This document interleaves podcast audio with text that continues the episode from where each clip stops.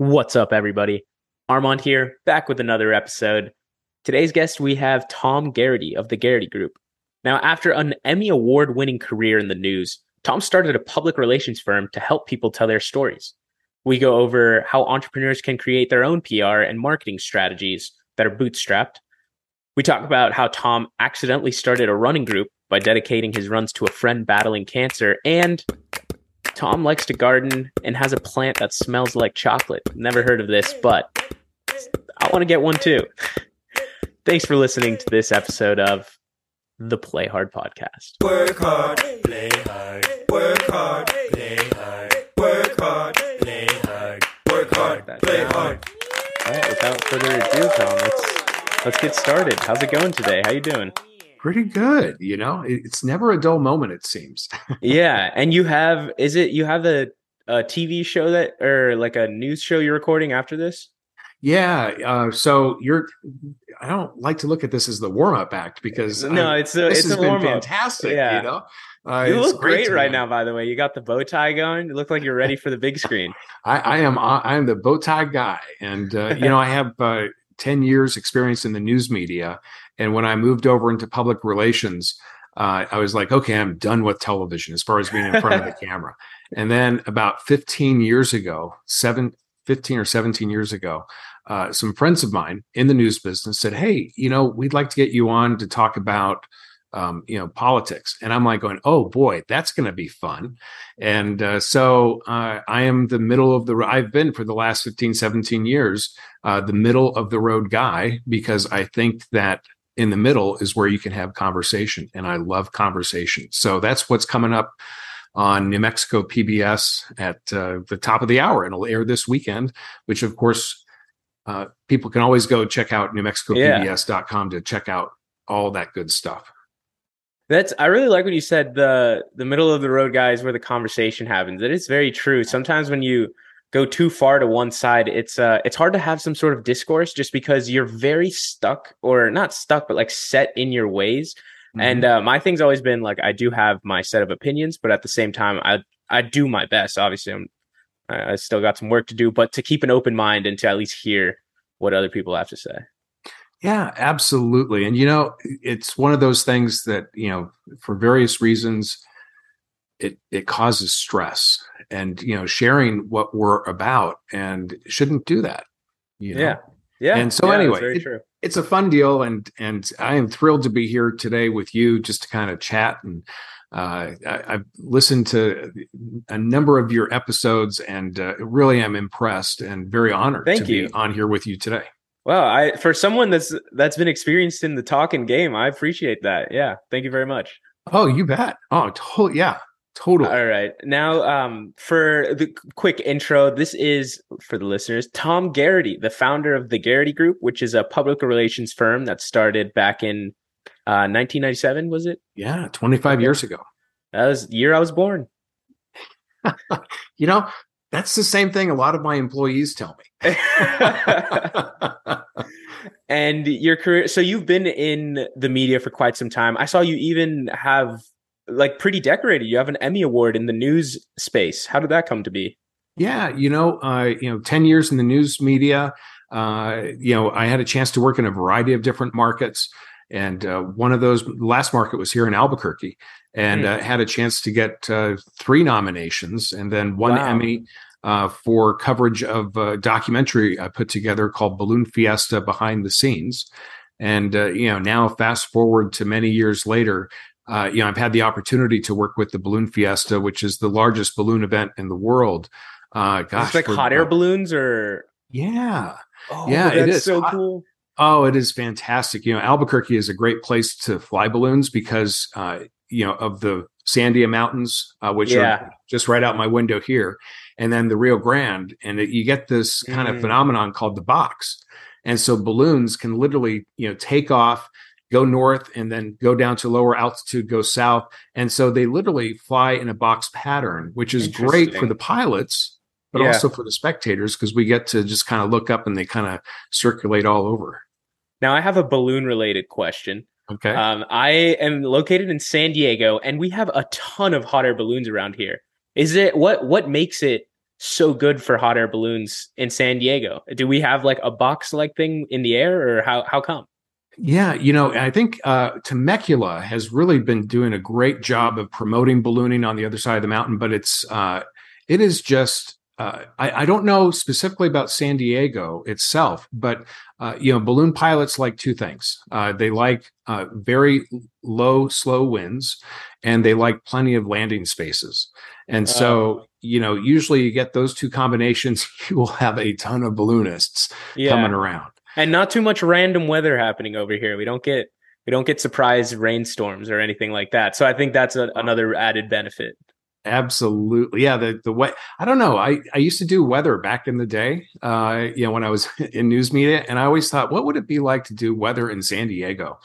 and today it's the same as the past month 68 sunny. so, what inspired you to start uh, the Garrity Group? You know, um, I, you know, as I had mentioned, I was in the news media, and uh, you know, I was uh, at the time, uh, you know, my first daughter was about to be born, and I was thinking, you know, I like news media, but I want uh, something that is a little bit more conducive to, you know, being available to my what what is now my two daughters, and so I just decided, you know, it's time to get into public relations because it seems like a natural segue. Uh, you know, because I was always working with reporters, and uh, now you know, uh, you know, I still work with reporters, but uh, uh, but yeah, so I was just decided it was a was a lifestyle decision, and so I uh, got out and I went to go work with the Albuquerque Convention and Visitors Bureau as their head of communications, and just uh, all of a sudden it really kind of felt like it was the the good right fit for the next step in life that really hasn't moved much, you know, over those many years and stuff. So I just you know I love telling and helping people to tell their story. And, uh, you know, and so that's really kind of, you know, the, the couple of things, you know, being available, you know, to help, uh, you know, raise my two daughters and then yeah. also just to do stuff that I love in, in storytelling. Uh, yeah. Because it was something I did in news media for a number of years. And now, uh, you know, for different types of very fun clients uh, over a 25 year period.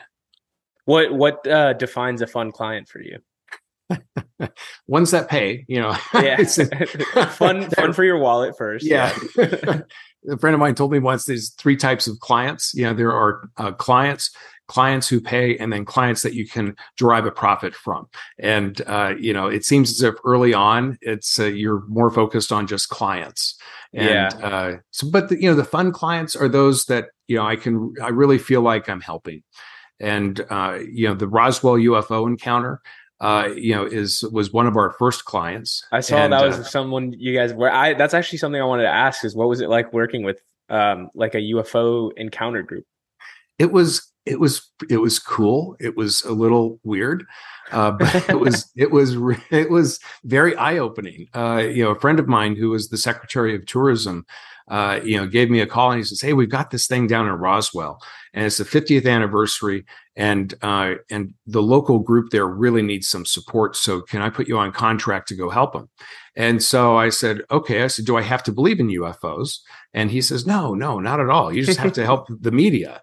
And uh, so we went down there and uh, just literally had uh, gosh, let me see. We hosted about 200 different media. Of course, there aren't enough hotel rooms down yeah. there, and so we were making room for them in the, you know, local senior centers and you know hotels, you know, in other cities, you know, about 25, 30 miles away.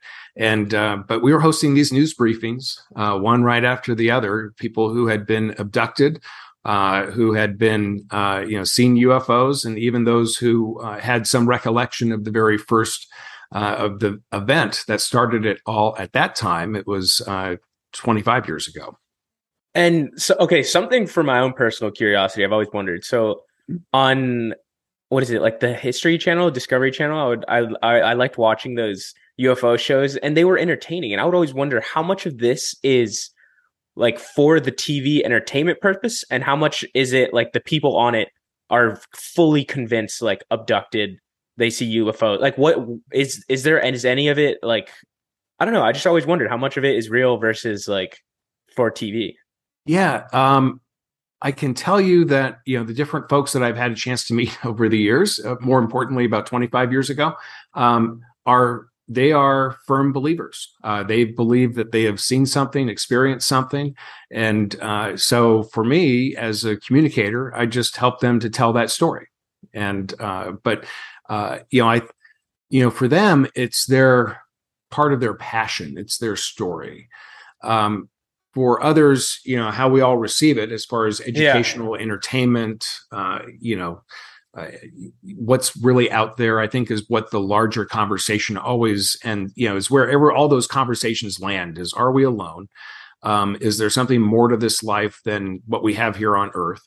And uh, you know, and it starts that kind of conversation. So you know, it's some people see it as odd others just embrace it and uh, and so you know it's it's just something that is really kind of cool and unique that uh, is fun to have in our you know kind yeah. of client portfolio that we've we actually had a chance to help brand them for uh, from 1997 uh, gosh through 2000 uh, 2001 and oh, it wow. was just a, a, great great time and it, so it feels like oh what your main goal and what you want to do is to help people tell their stories. You're a storyteller by nature. And mm-hmm. it was, was it at first you were the storyteller and now in public relations, you are helping enable people to tell the story? Or like, how does it work? The difference between being in the news and being in public relations? Yeah, you know, uh, gosh, my my friends in the news industry, please don't email me and get on me for this.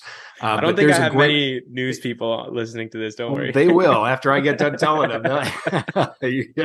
that that segment is going to pop up, but no, you know the when you take a look at you know, there's a saying that the New York Times is the first draft of history, or that reporters create that first draft of history, and um, and that is definitely they definitely do because whatever goes into the you know newspaper or the television is literally how something that narrative is established. And what i like about uh, you know being in the public relations side doing a lot of stuff in the issue management and crisis communications arena is is that we help to frame an aspect of that narrative uh, before they go out and talk to the public. Um, okay. and uh, yeah, just it's really interesting when you look at you know not to kind of drill down, but there are four different audiences to, in a crisis, and you have um, you have the victims, you have employees, and you have customers, and then you have the media, and the level of compassion that you show to the victims will really determine how quickly you're able to uh, you know weather that particular storm so to speak. And so what what I what I think part of that storytelling is is helping people to think uh, you know how to explain or how to share some information in a time of crisis uh, and more importantly to refocus them on you know empathy on compassion uh, and just understanding that you know there's there are uh, people who may have been impacted as a result of something. Uh, and you really need to put others' concerns ahead of yours. And so that's really the aspect that I think I bring to the table as far as working in those high stress scenarios to you know help people to tell their story. Interesting. And in I'm guessing like in time of crisis, it's handling that takes a lot of trial and error, but you can't have too much error because then you don't really get another try. Yeah. Oh, absolutely. Yeah, you get you get one shot, and uh, and so that's where you really need to, you know, where I need to check my pride at the you know mm. because I I have some ideas, but you know what they're they might not be the right ideas, but it's yeah. they're ideas that will spark a conversation that will get us to where we need to be. Okay. Uh, it yeah. always kind of concerns me when I'm in a meeting and somebody says, "Oh, well, here's what we need to do one, two, three. And sometimes that works. But other times it's like, you know, it's the totally wrong, you know, approach, uh, you know, for a situation. You know, sometimes, you know, you know, I, I just I have two ears, so I'm just going to listen more than I'm going to talk. Yeah. In those situations, and and then develop uh, an approach that works best.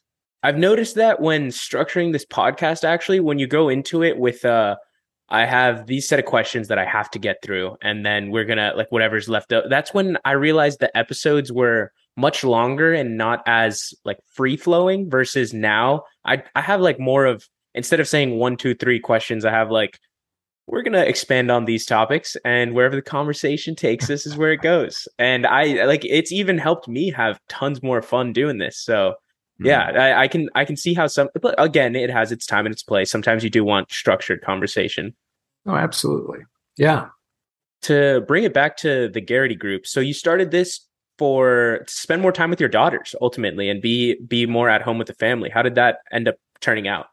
Turned out great. You know, I have uh, two fantastic daughters. One is a police officer, the other's in medical school. And uh, we just uh, connected uh, earlier uh, in the week for a dinner. And so it was, uh, you know, it's uh, it's really fun to see them succeed. And uh, yeah, so I think it I think it worked out well. Yeah. Nice. And it, and and they both have jobs that are very much in service of others and for the people. Like I'm sure they were raised well, Tom. oh, thank you. Thank you. Yeah, it, it's good. It's good. I'm proud of that's good. I guess that's that's all you can hope for is be proud of your kids. Absolutely. Yeah. And, um, but, uh, Yeah, I wouldn't know. I'm I'm not there yet. I'm still You're not? young. Yeah, no. A lot of fun. I'm waiting. I'm sure. not not for me at this age. Okay, this is something also that I'm really curious of is so for a PR perspective, what kind of tips do you have for entrepreneurs who are trying to to like boost their public image or have better public relations, but they're still bootstrapping, like they don't have too much of a budget? What are things that they can kind of like grassroots do to improve their image? Yeah, uh, great question. And uh, we'll we will work with a variety of different types of startups at times, and some are funded, some are not. Uh, and uh, and I'm a serial entrepreneur. Uh, you know, I love to you know create concepts for companies. Some launch, some don't. Uh, and but when we're when I'm approached and somebody says, "Hey, how can I help?"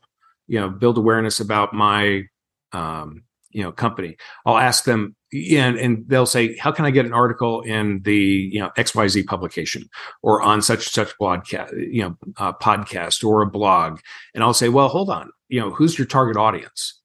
And that's really what it comes down to because, you know, you can get all the great publicity in the world, Yeah. but if you're if you're not hitting your target, then it's just like for vanity. And so I encourage them to sit down and look at who's your, you know, there's the core, the community, and the crowd.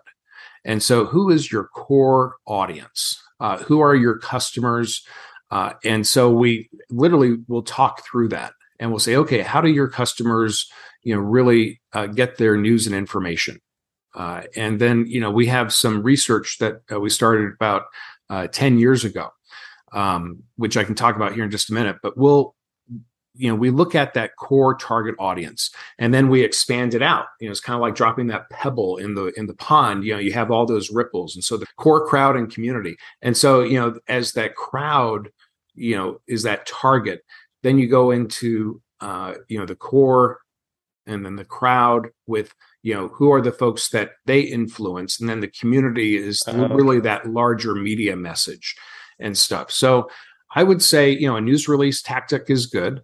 Um, you know having you know the marketing elements you know if you're a b2c uh, kind of uh, operation then you definitely need to have a lot of those customer facing elements like a newsletter you know have have something on your website have a website.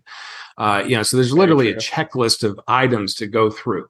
Uh, you know use the free mailchimp account uh, you know you, you know have a simple web page where people can enter their email address make sure that there's good original photography that you own because sometimes i see that on Oh. websites you have folks who are using um, you know just this canned image stuff um, Yeah, which like the stock image watermark on the bottom corner.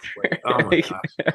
and then all of a sudden they get into you know taking lifting a picture from a website where they shouldn't be lifting a picture from and they they get a call from an attorney and it's like no just use your own photography because it's uh you know you own it and it's you know it predict uh shows the product through your eyes and it which creates more authenticity so yeah, you know, on the authenticity's sake, it's a lot easier to have photos that match your vision when you take the photos or when they're your photos versus trying to find something that fits in. You can create it.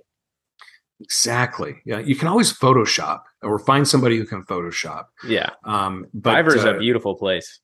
what is Fiverr. Oh, Fiverr. Oh, yeah.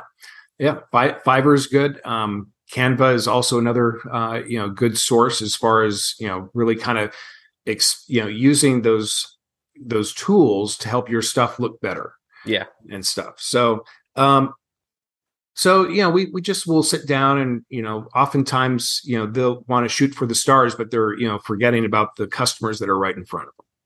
And so we'll just usually help them to understand a little bit more about their customer customer base um, the research that I was referring to earlier is that you know we have a four step process of how we you know move forward. It's not you know unique to public relations. It's a, it's a standard project management kind of process of research, planning, execution, and evaluation. And what we find is, is in that process, we get to the research phase, and nobody wants to pay for the research. they all want to execution. You know, they want to go to Yeah. execution right away. Uh, and sometimes you need to do that. But um, when They we want to skip look- the boring steps, go straight to the fun ones, and exactly, you know, nobody wants to lay the foundation. Everybody wants to, you know, build the house. yeah, And so that research part is the foundation. So about 10 years ago, since uh, our focus is uh, literally New Mexico, uh, we hired a, uh, started a relationship with a research firm in New Mexico to really kind of gauge who residents trust, what industries they view as favorable, and how residents access news and information. And uh, my only regret from doing that kind of research, because we were able to identify 17 different industries, 15 different professions, and all the different types of news media. That one time, that one regret is that I hadn't started that research 10 years earlier. Uh, because the kind of information that we got from it helped us to identify, you know, people, you know, the demographic breakdown first of who likes different industries, who's on Yeah. the fence, and who doesn't like it. do you think that uh, level or that depth of information would have been available ten years ago? in some form or fashion. Okay. Yeah. Um, you know, I and the reason I but you know, 10 years before that, I would not have been in a position to really understand how to use that. Got it. Oh, yeah. So it's like the the skills you've accumulated over the years kind of helped. Um, like that data just would have been like hieroglyphics to you back then, but now Exactly. it was you could decipher it. Yeah, yeah, yeah. Because sometimes in the when we start businesses, there's so much we don't know. Uh, and you know, at the time, I was in that research phase. I was like going out, you know, who needs research? You know, and then you know, we do some, you know, uh, putting together plans, and we realized, oh, well, we really do need some research. Yeah. It's kind of like the blueprints, right? yeah, Uh, and so and so that really was a game changer for the company because for each of the 17 industries we set a goal to have a client in each of those industries uh, because now we had a tool Oh, and nice. now and now 10 years of data as far as showing how their customer base has you know kind of ebbed and flowed uh, with their opinions of the industry. And uh, you know whether it's uh, you know the national labs uh, who are here uh, mining industries the renewable energy industry oil and gas uh, you know there those industries have really seen an ebb and flow of you know of how things are you know how people perceive them and we use that to really base our approach in you know really getting reinforcing the message to those people who already like them and those who are on the fence uh, we give them a reason to believe uh, those who don't like a particular industry we're not going to focus on because there's not enough budget in the Yeah. world to really you know change people's minds Okay. Yeah, that makes sense. And now let's say you have this research done Mhm. and you kind of have your strat like you have your target audi- audience and you have like how you want to go after them. How do you come up with that plan in the middle? How do you the second step, I guess. How do you how do you make a plan to reach the target audience effect? Like you know where they hang out and you know who they are, but how do you get to them? you know that's um there's a step in there where we sit down with the client and it's it's a game i call the headline game and so you know i sit down and ask i said you know what do you, what do you want the headlines to be in 6 months about your company what do you want those headlines to be in a year and then in 5 years and that is very telling because it lets us know what types of tactics we need to deploy Got it. So if someone says, okay, in six months, I wanted to read um, XYZ company uh, opens a new office. Okay, so that tells me that you know they have ex- an expansion mind growth, you know, as mindset rather. Uh, and if in a year it's where they're, you know, they might be talking about um, a specific product, as opposed to you know opening another office, which tells us, okay, we need to be able to drill down a little bit more on really starting to create a narrative around this product. Yeah. And then in five years, you know, it might be, you know, XYZ company is bought out by blank. and so That's that tells us. Yeah. they have that train, you know, that uh, exit strategy. Which so the is, headlines are almost like your milestones for gro- growth or wherever you want to go. Like you, your milestones are the headlines, and then you, then your job is to come up with the tactics to how do we get to there. Exactly. Exactly. And so that's that's the step that we'll really kind of put in there uh, to begin with to say, okay, you know, this is how we're going to get from point A to point B. Well, we don't know where point B is. We know where point A, we know we, where we are now, but we don't know where you want to be six months from now. And so much time can be wasted when you try and guess what the client wants. Just just ask them. Yeah. yeah. That's very good. Say it. Yeah. That's very true. Um, and so what it, plans usually don't go according to plan, but when something kind of falls into place, what, how does that feel? What's that Oh, like? amazing. It is just like when every when everything hits, uh, it's just like it's like butter. Yeah, it's like you're solving a puzzle, but the pieces are constantly moving. And I feel like once you finally put them together, though, you're like, yes, I did it. Yeah, you know we we have had some really good some really good successes where we've you know I can say that we've gone in and we've helped a company either address a community need uh, and uh, or uh, we just helped a client recently who uh, was part of a, a a pretty significant sale. We helped to rebuild their brand over a course of Mm. five years, and as a result, they were able to, um, you know, have something that was worth, uh, you know, selling from a brand perspective. They already had a great product. We just needed to rebrand it and stuff. But uh, and so those types of things. There's a lot of, you know, wow, it all kind of worked. You have one that stands to mind for like your your favorite win, or not a favorite customer, but like a favorite kind of success story within your customers? Oh wow. Uh you know, hmm. I there's uh the work that we have done with Balloon Fiesta, the Albuquerque International Balloon Fiesta, uh, is one of those long-term client projects that for me it is just has a lot of satisfaction because Yeah. we've you know working with the client because you know we you can promote something but you have to have a, a, a good product or a great product to promote. And so you know through the years you know we started working on just the media relations aspect. And you know and so literally starting off with them and promoting the event as you know albuquerque is the you know home for ballooning uh, and really starting to attract a lot of media attention uh, that just focused on you know how great Albuquerque is for ballooning, and because that has a ripple effect of how it not just impacts and benefits the event because it's a it's a great nine day event in the first nine days of October, but it helps that ripple effect is is that it helps small business.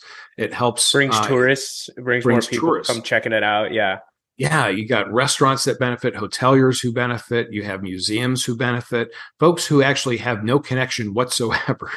yeah, uh, yeah, yeah, the locals will always complain about, oh, it gets the traffic here is just incredible, you know, every October. But you know, um, it's just during certain times of day, and it's usually Yeah. when they're not out anyway, uh, and stuff. But yeah, so it's it's literally looking at that body of work that we've done with the event over the years and seeing how many others have benefited is good. But we've also, you know, the longer you work with a group or an organization, the more trust you build.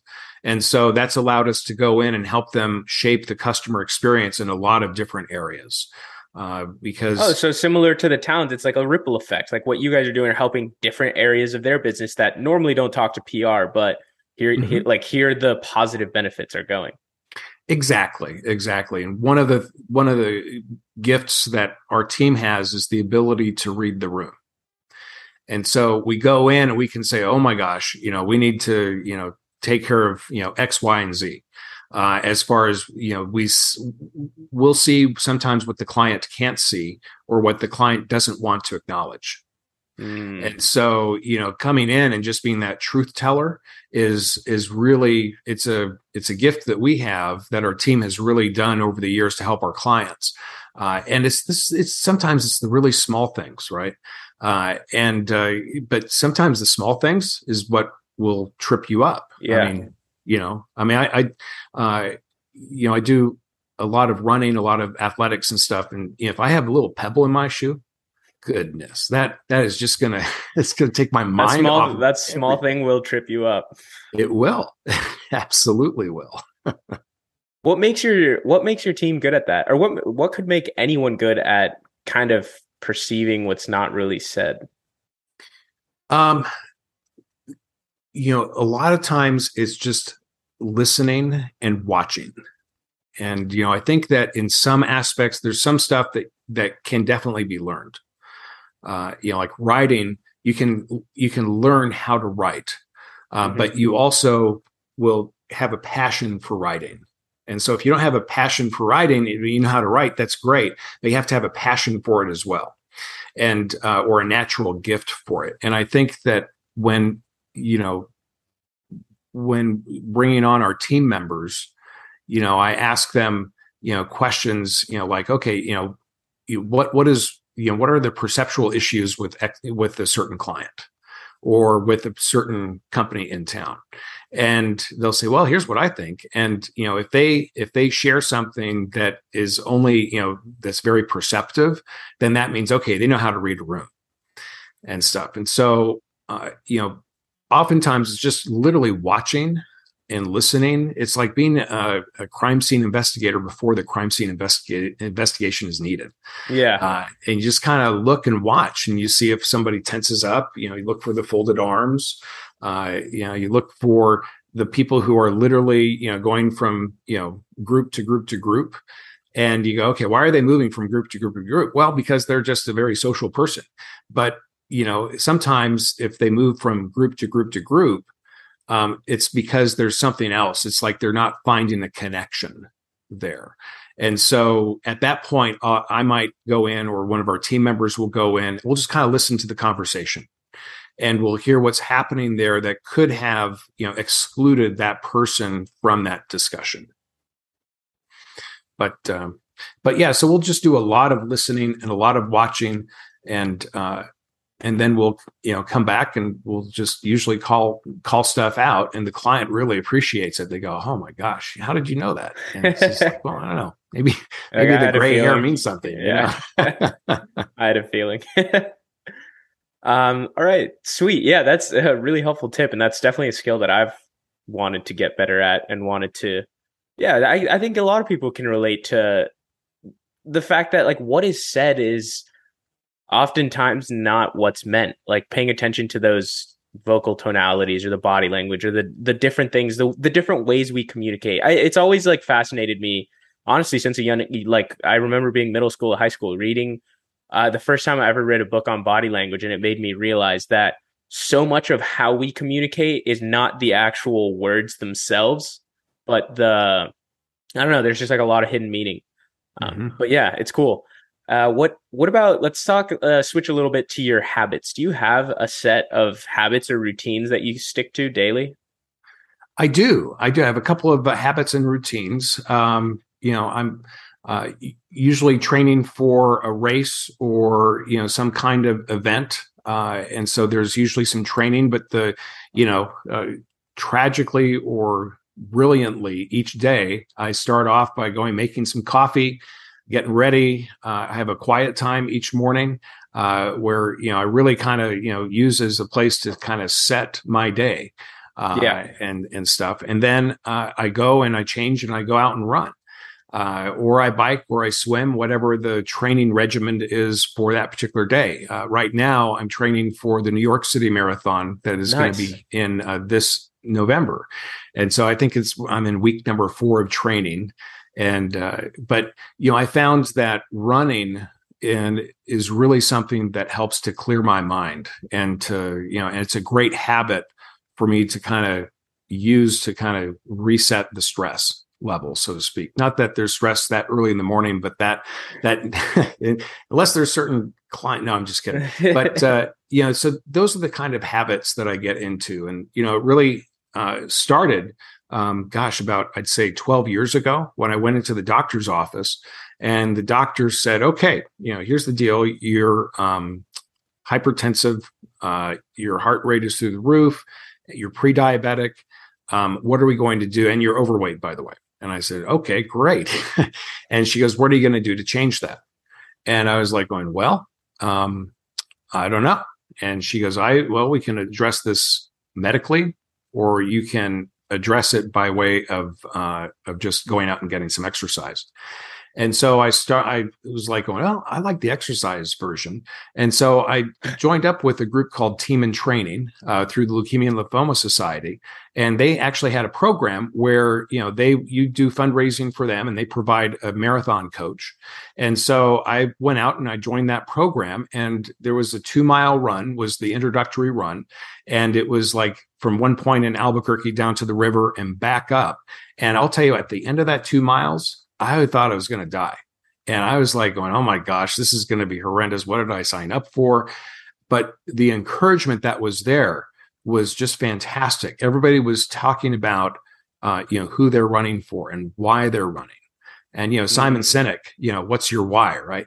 Yeah, uh, yeah. That is such a powerful question. And, uh, and it's always going to get something from a runner or a cyclist or a swimmer. You ask them, why do you do it? And you will get a different answer each time. And so everybody's running for somebody. And they said, who are you running for? And I said, oh, I don't know. My heart. So, yeah, exactly.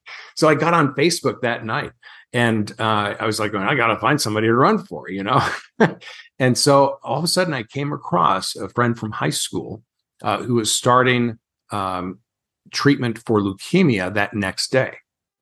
And so I reached out to him, we chatted, and I said, Hey, tell you what, I said, um, I will dedicate my runs and my training to you because I'm going to be training about the same time that you're going to be in the chemo uh, chair. Oh, wow. And he goes, That'd be fantastic. He says, And I'll pray for you during the running. I said, That's great. Uh, and so we had that understanding. His name's Pete. He's doing well.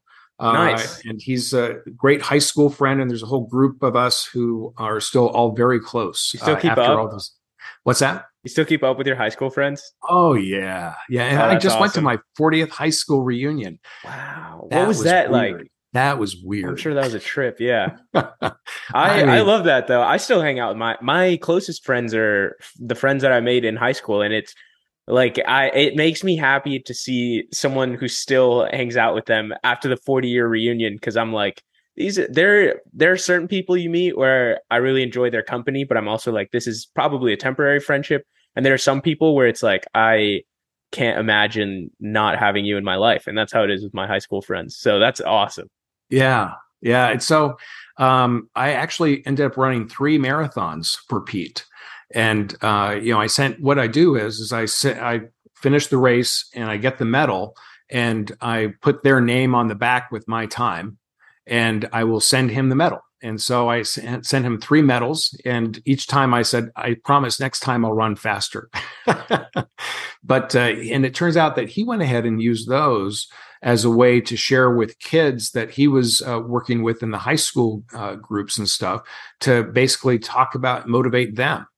And so that got me motivated to go run for more people. And so I ended up starting uh, a program called One Medal and One Medal is a, an affinity running program where I encourage other people, you know, runners and athletes to run for others.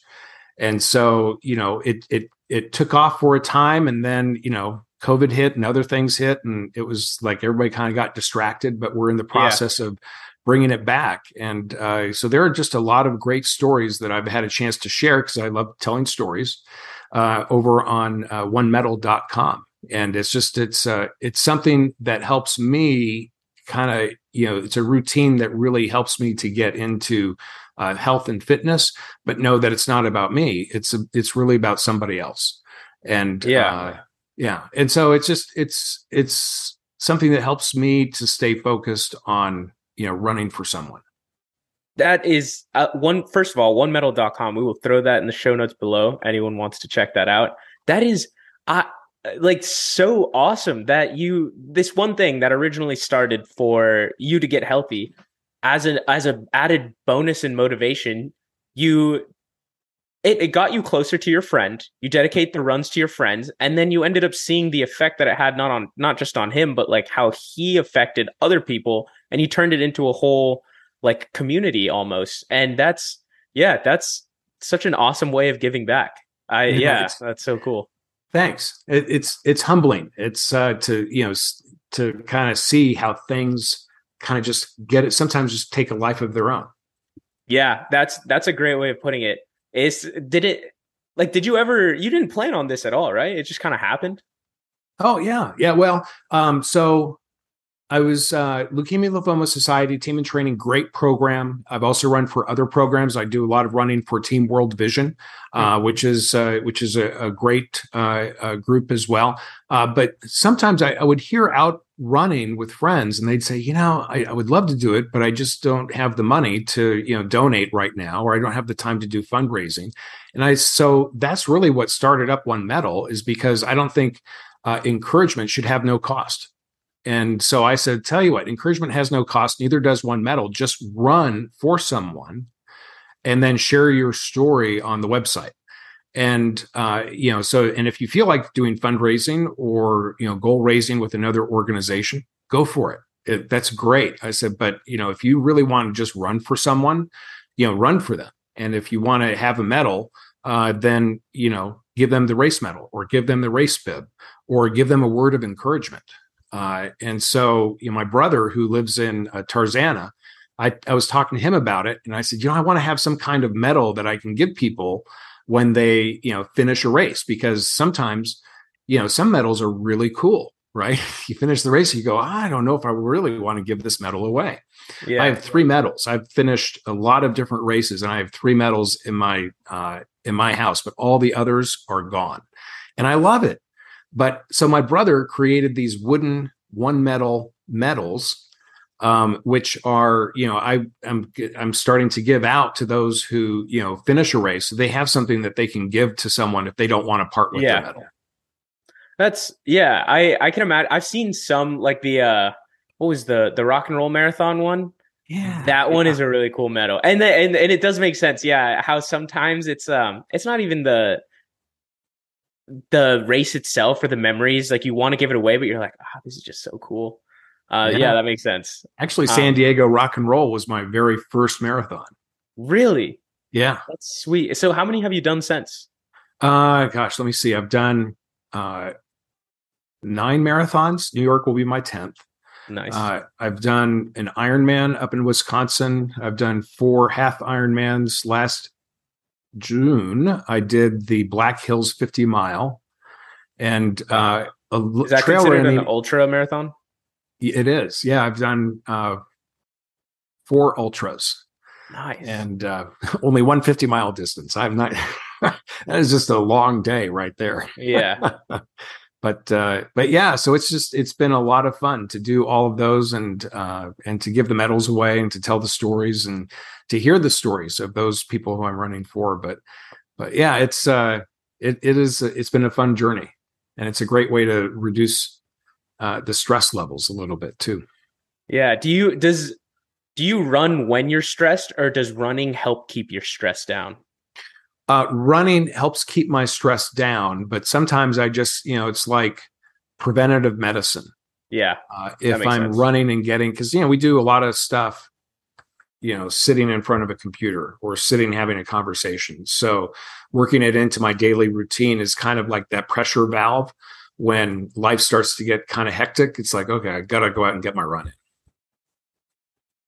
That makes sense. Uh, yeah, that is also something I've felt is my my stress. I can of, often correlate. I don't. I won't know that I'm stressed in the moment. Like I will, but it's not going to be super present. But when I take a look at my desk and it's messy, and I take a look at my mornings and I'm not going to the gym, I'm like, okay, there's there's some sort of correlation here. I gotta reorganize, hit the gym, and then generally I feel ten times better afterwards. Yes, most definitely. What about so you said you like to do a little bit of gardening and some outdoor stuff. What uh You, Yeah. you said you had some some good plants today. What what happened there? I do, yeah. I it- typically I I don't have a green thumb, so it takes you know I, I learn a lot you know from Yeah. my friends, and I talk to them. What works? Why is this like turning? And my oldest daughter is just a green thumb like nobody's business, and so I have a uh, a, a, a plant that I call Pep, uh, which is a red pepper plant, and uh, and right now it is in full bloom. And uh, and so I'm really excited about that. And then the other is a flower that I picked up at the uh, farmers market here in Los Ranchos, uh, de Albuquerque, where I live, and it is called chocolate flower, and it is in kind of Is my it tasty? Front, it smells just like chocolate. Wow. I'll tell you what. That's I finish my runs and I sit down next to it, and it only blossoms in the morning. And then in, Huh. in the mid morning, all the flowers, so the petals start to you know collapse on each other, and so it's like a sunflower in a way, but it just emits this great smell of chocolate and zero calories. All the enjoyment, none of the post run. Ah, dang! Why did I have chocolate? exactly, exactly. So those, those are kind of fun. Yeah, I I, I want to look up that flower because I I'm pretty curious how it just only blossoms in the morning. Why why is that? I don't know. There are there are smarter minds than mine who know that exact reason are yelling at their phone or whatever they're listening to your podcast on. They're saying the answer, and so Smarter minds, if you want to come on, let me know. Um, I and then so gardening was one thing, Mhm. and what about photography? You mentioned you also like photography and you like to take your own photos, uh, es- especially for the advertising and stuff. But yeah, photography.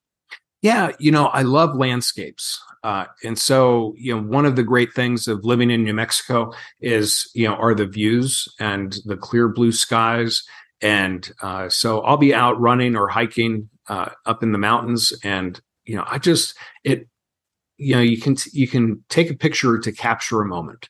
And so I love to capture moments. And, you know, I'll just go back and look through and go, you know, that was, that was really a good moment right there. As far as like whether it be a view of the rio grande valley uh, or a view from the top of sandia peak or up in the sangre de cristos uh, you know it's there are a lot of different places that i love being that are you know much more to me anyway appealing than food. I love food but i love to consume not take pictures of the food but i Mm. love now sometimes now i will take that back unless i totally kill it and then I'll take it. I might text it to some friends and Yeah. say, "Hey, look, look at this barbecue success story or barbecue fail," which is more often the case. It's like, what what happened here? You know. but uh, yeah, I love I love you know capturing pictures on my uh, on my phone and just um, you know posting them on my Instagram or you know sometimes you know they'll be featured in a client publication as well. Nice. Do you ever Yeah. frame them like personally? Just to have? Um, I haven't actually. That's a great idea. I I did put a bunch of uh one in gosh, let me see about eight years ago. Uh, I was really taking a lot of pictures while I was running, and so I was doing a lot of races during that time. And so I I put all those pictures into a book. You know, the ones that you can just make online yeah. and I gave them as uh, holiday gifts. And uh, it was called Fifty Shades of Purple. That's a clever and title. because it was like I'm a big TCU Go Frogs, uh, you know, TCU fan, but you know, more importantly, purple is a great color. And so the New Mexico skies, when it's always in transition from sun, you know, from uh, night to day, you'll have these great oranges and purples. And uh, the same with the sunsets as well. And so it was a book like that. And I gave it to uh, my daughters and my mom and my brother and sister. That's yeah, that's really I would love to see a copy of that. At least some of the photos. That sounds really cool. Oh, you bet. Um I've never been a a photographer myself, so I've always had a great respect for people who it's the the way that you can just capture these images. Like the way I see it in Mm. the way I take the photo usually doesn't end up the same and I've always wanted to have that skill. So that's uh yeah, that's really cool. Thanks. Um, Thanks. All right, Tom, thanks for coming on. Now I have just a few final questions. We can we can plug your stuff away and then Okay. yeah, we'll we'll be good. Um, but what kind of music do you listen to? You know, I will listen to a variety of Americana. uh, contemporary Christian, 70s rock. Uh, the bands, the band that is like catching my attention right now. They might have been around for a while, but I just kind of stumbled across them on uh, Sirius XM. It's called the Redhill Valleys. The Red Hill And- Valleys. And I'll tell you what, it's uh, it is classic Americana, Canadian Americana, and it is just easy listening and stuff. It's really good stuff. And then um, my youngest daughter put me on to Chris Rensma, uh, who is uh, a contemporary Christian artist. I didn't know that at the time. I was like, oh no, he's kind of in that same Americana group. And Casey said, "Oh, Dad." Go, okay, okay, but yeah, so that's the music that I enjoy. Some of the That's artists. sweet. Yeah, I always like asking these questions because I I always love new music, um, just new music ideas. Uh, same with TV shows. What kind of TV shows or movies have you been watching lately? Uh, all over the place. You know, of course, New Mexico being the home of uh, Breaking Bad. Yeah, Uh, you know. I uh, Better Call Saul right now is at the top of my list. It's just like great television, in my opinion. Uh, but I also enjoy uh, Blue Bloods and then Star Trek. You know, it was my generation's show. yeah. Uh, I love Star Trek Discovery. It was the the second to last one that they just did, and uh, so that's what I love watching. Yeah. And New Mexico PBS. Let's not forget. Oh yes, of course, New Mexico PBS. New Mexico Check it out this weekend. um, what about any books you're reading? Uh, you know, usually anything by the author John Ortberg is really good. Um, you know, I book yourself solid uh, is uh, is a book that uh, has been really uh, great for me. A river runs through it, um, and then Jimmy Buffett. He actually has this great mindless fun book. I shouldn't say mindless because people might think it's uh, derogatory. It's not. It's called A Salty Piece of the Earth.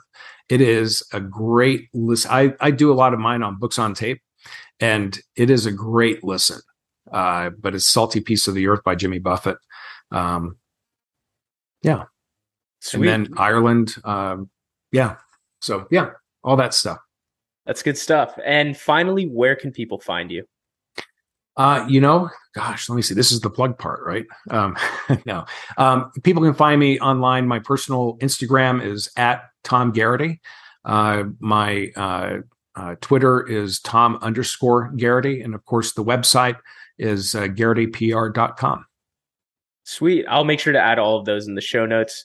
Tom, thank you very much for coming. This was a great conversation. Thanks, Armand.